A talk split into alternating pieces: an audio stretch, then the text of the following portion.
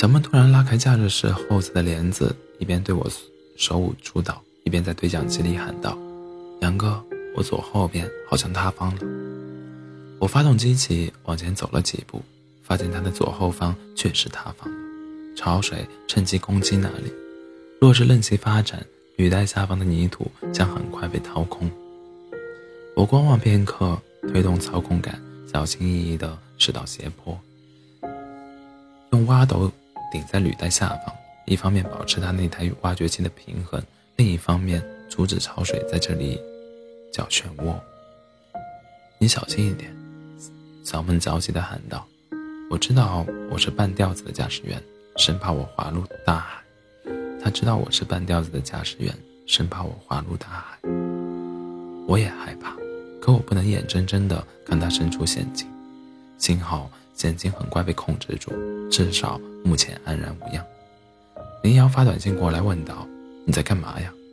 我打算向他炫耀一下自己的英雄壮举，洋洋洒洒地写了数十字的短信，正要发送的时候，又改变主意，将它们全部删除，改口道：“打牌呢？不上班？”我看了一眼四周飞溅的海水。回复道：“外面下雨，下大雨呢。不是一向不喜欢打牌吗？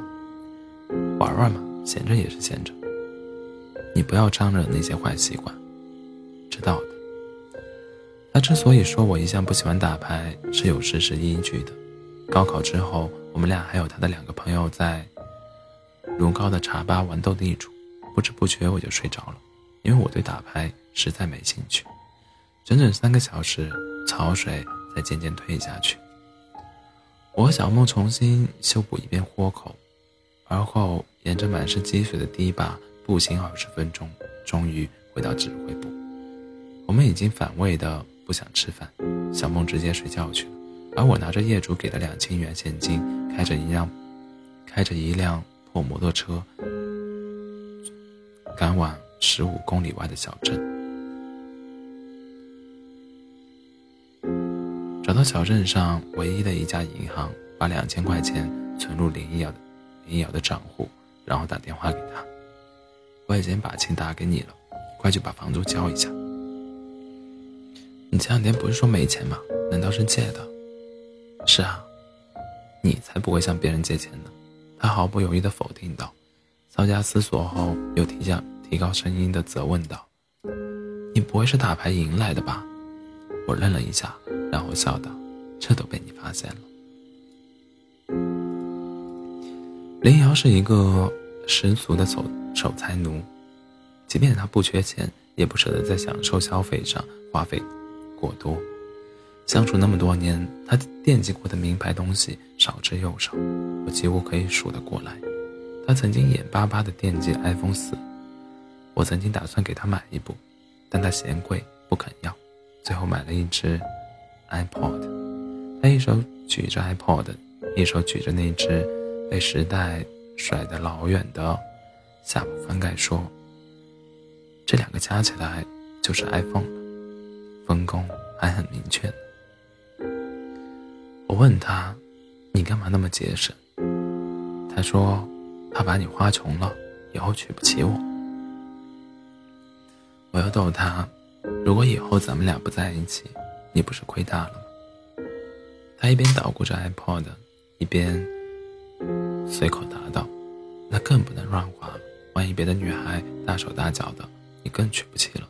我得给你攒着，不能让你打光棍。”他当时只顾着玩游戏，没有多想。可是睡觉睡到半夜，他突然一下子坐起来，把我吓了一跳。我一边安抚他，一边一边问道：“你怎么了？”他说：“刚才做梦。”梦见你白天和我说的话，你为什么说以后咱们俩不在一起？我无奈的解释道：“我就随口说说而已。”他把被子往旁边一扯，睡到床的边缘，背对着我，嘀咕道：“以后不许说了，提都不能提。”当时我没有多想，甚至觉得他在发神经。直到有一天，我在海边工地的活动板梦见他离我而去，才终于明白。他当时的恐慌。那段时间，南京的一个公子哥与他走得很近，互相加了微博和 QQ。无论林一瑶发布什么，他都会第一时间评论，有时言辞之谄媚，态度之暧昧，令我发指。那个人是谁？我问道。林一瑶不以为然地说：“一个学长，已经毕业出去了。那你们怎么认识的？”我在 QQ 群里问毕业论文的事情，他回答我，他回答我的，就这样认识了。说到这里，林瑶才反应过来，问道：“你问这个干嘛？你想知道什么？随便问问。”他顿时生气了，说：“你想知道什么就直说，不要拐弯抹角。”我依然不改口，没什么就是没什么。林瑶恨恨的指指责道：“你知道我最讨厌你什么？你总是封闭自己，不让别人知道你的心思，要别人主动去领悟你的想法。你要是怀疑什么，就直接提出来。我不主动解释的话，你永远怀疑；我主动解释的话，又是不打自招。你说我该怎么办？”矛盾几乎被挑明了，我也不再掩饰，开门见山地问道。你说实话，你知道他在追你吗？没有吧，我们只是普通朋友，只是借资料时见过一面而已。可他明显在对你暧昧，你没有提出异议就是纵容。他怎么想是他的事情，我接不接受是我的选择。但你现在不能剥夺我交朋友的自由，我也没有约束你和什么人来往啊。我顿时跳脚了，反驳道。我在这个鬼地方能和什么人来往？难道跳进大海去龙宫勾搭妹子？我都快三个月没有见过一个四十岁以下的女性，别说女人了。看工地的那条小哈士奇发情小半年了，到现在还以为自己患了绝症呢。林瑶在电话那头幸灾乐祸的笑，她这样一笑，我又冷静下来了，说：“抱歉，我不该那样发脾气。”其实我很相信你，只是看到别的男人在微博上向你献媚，我就觉得特不自在。你放心吧，我知道该怎么做。话虽如此，现实却不能尽如人意。那个学长依然在他的主页、个人主页里神出鬼没，我经常为此抓狂、焦躁或者生闷气，而他想要理清这种关系，又却又无从下手。他又没说什么，我也不知道怎么提呀。这似乎比我还急。我本来想拉黑算了，可是我做论文时人家提供资料了，现在突然拉黑，有点过河拆桥。你明白我的意思吗？我思索片刻，而后点头，明白。那你信任瑶瑶不？他又开始发嗲起来。当然。好，那我告诉你，学长有女有女朋友，他和我只是。校友和朋友的关系，保证不是你担心的那样。你要是再多想了，就要想想我对你的保证，行不行？话都说到这个地步，我也不好继续探究。两个人若是走到发毒誓、表忠心的地步，这份感情也就没有什么前途了。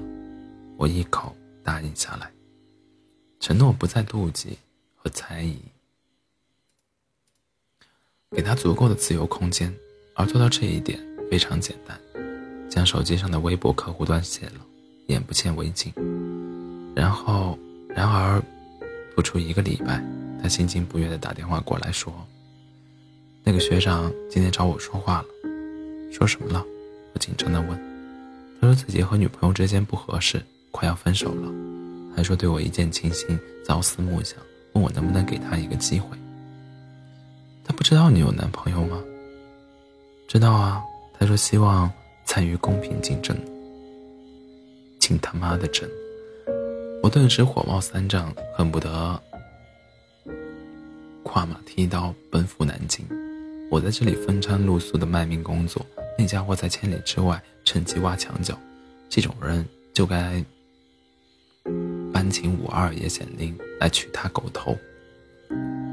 怎么了？林一瑶直直坦然的笑，反正裁判都是你的人，你还怕竞争？裁判？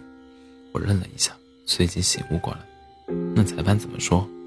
他嘿嘿一笑说：“红牌罚下，永久禁赛。”林瑶没有再与那个学长客气了，删了微博和 QQ，并且挑明断绝所有来往。他的社交圈极其简单，只有我和那几个屈指可数的闺中密友，几乎没有男性朋友。